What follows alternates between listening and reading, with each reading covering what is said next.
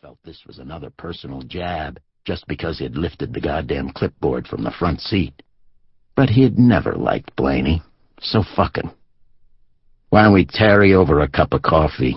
Blaney suggested, and without waiting for company, started walking toward an all-night diner across the street. This was a black neighborhood, and this stretch of turf was largely retail, with all of the shops closed at 3.15 in the morning. The diner was the only place ablaze with illumination, although lights had come on in many of the tenements above the shuttered shops. The sidewalk crowd parted to let Blaney through, as if he were a visiting dignitary come to restore order in Baghdad. Carella and Meyer ambled along after him. Monoghan and Monroe lingered near the taxi where three or four blues stood around scratching their asses. Casually, Monroe tossed the clipboard through the open window and onto the front seat on the passenger side. There were maybe half a dozen patrons in the diner when Blaney and the two detectives walked in. A man and a woman sitting in one of the booths were both black. The girl was wearing a purple silk dress and strappy high-heeled sandals. The man was wearing a beige linen suit with wide lapels. Carella and Meyer each figured them for a hooker and her pimp which was profiling because, for all they knew, the pair could have been a gainfully employed, happily married couple coming home from a late party. Everyone sitting on stools at the counter was black, too. So was the man behind it.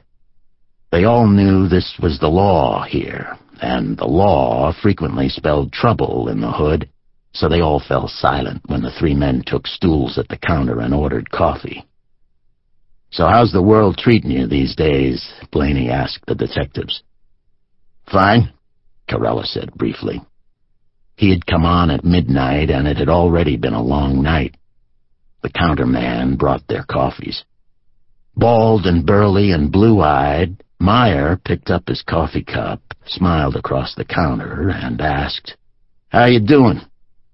Okay, the counterman said warily. When did you come to work tonight? Midnight. Me too, Meyer said. Were you here an hour or so ago? I was here, yes, sir. Did you see anything going down across the street? No, sir. Hear a shot? No, sir. See anyone approaching the cab there? No, sir. Or getting out of the cab? I was busy in here, the man said. What's your name? Meyer asked. What's my name got to do with who got aced outside? Nothing, Meyer said. I have to ask. Devin Brown, the counterman said. We've got a detective named Arthur Brown up the 8-7, Meyer said, still smiling pleasantly. That right, Brown said indifferently. Here's Mobile. Carella said, and all three men hastily downed their coffees and went outside again. The chief tech was a detective first named Carley. For Charles, he explained. Epworth. He didn't ask if anyone had touched anything, and Monroe didn't volunteer the information either. The MCU team went over the vehicle and the pavement surrounding it, dusting for prints, vacuuming for fibers and hair. On the cab's dashboard, there was a little black holder with three miniature American flags stuck in it like an open fan. In a plastic holder on the partition facing the back seat, there was the driver's pink hack license. The name to the right of the photograph was Khalid Aslam. It was almost 4 a.m. when Epworth said it would be okay to examine the corpse. Blaney was thorough and swift.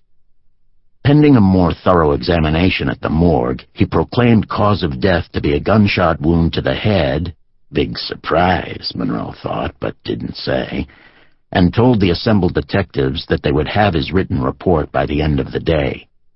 Epworth promised likewise, and one of the MCU team drove the taxi off to the police garage where it would be sealed as evidence. An ambulance carried off the stiff. The Blues took down the crime scene tapes and told everybody to go home. Nothing to see here anymore, folks. Meyer and Carella still had four hours to go before their shift ended. Khalid Aslam, Khalid Aslam, the man behind the computer said. Must be a Muslim, don't you think? The offices of the License Bureau at the Taxi and Limousine Commission occupied two large rooms on the eighth floor of the old brick building on Emory Street all the way downtown. At five in the morning, there were only two people on duty, one of them a woman at another computer across the room. Lacking population, the place seemed cavernous. Most of the drivers nowadays are Muslims, the man said. His name was Lou Foderman, and he seemed to be close to retirement age, somewhere in his mid-sixties, Meyer guessed. Khalid Aslam, Khalid Aslam, he said again, still searching. The names these people have.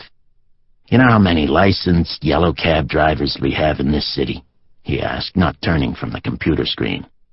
Forty-two thousand, he said, nodding. Khalid Aslam, where are you hiding, Khalid Aslam? Ninety percent of them are immigrants. Seventy percent from India, Pakistan, and Bangladesh.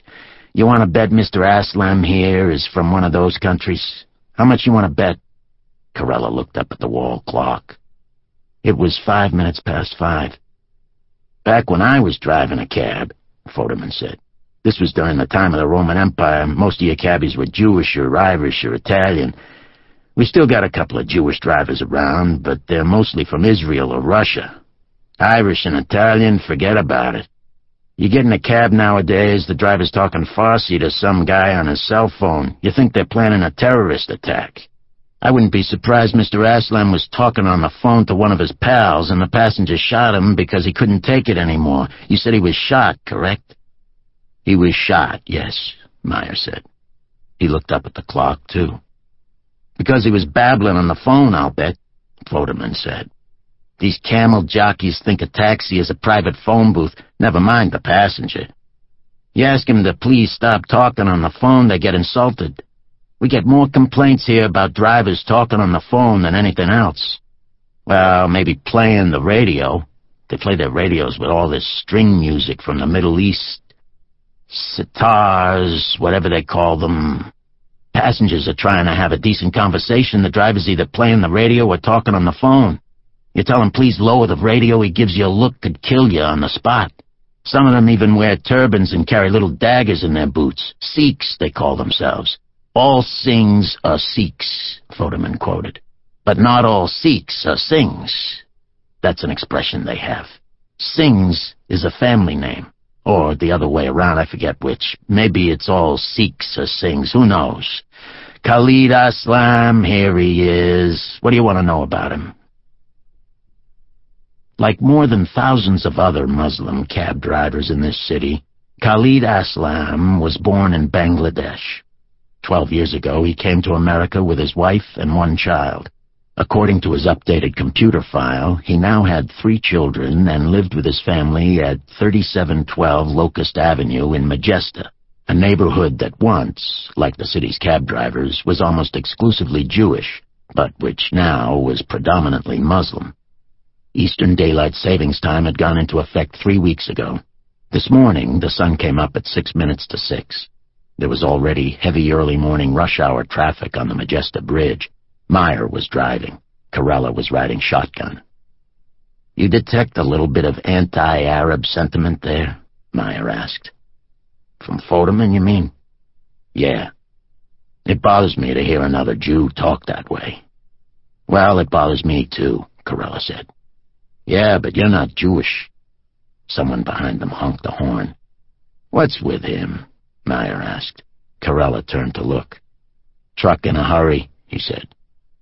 I have to tell you, Meyer said, that blue star on the windshield bothers me. Aslam being Muslim, a bullet in the back of his head, and a Star of David on the windshield, that bothers me.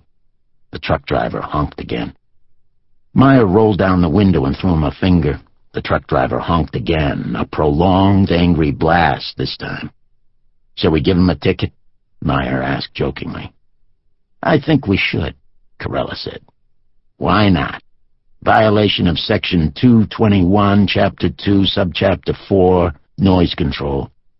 Maximum fine, 875 smackers, Carella said, nodding, enjoying this.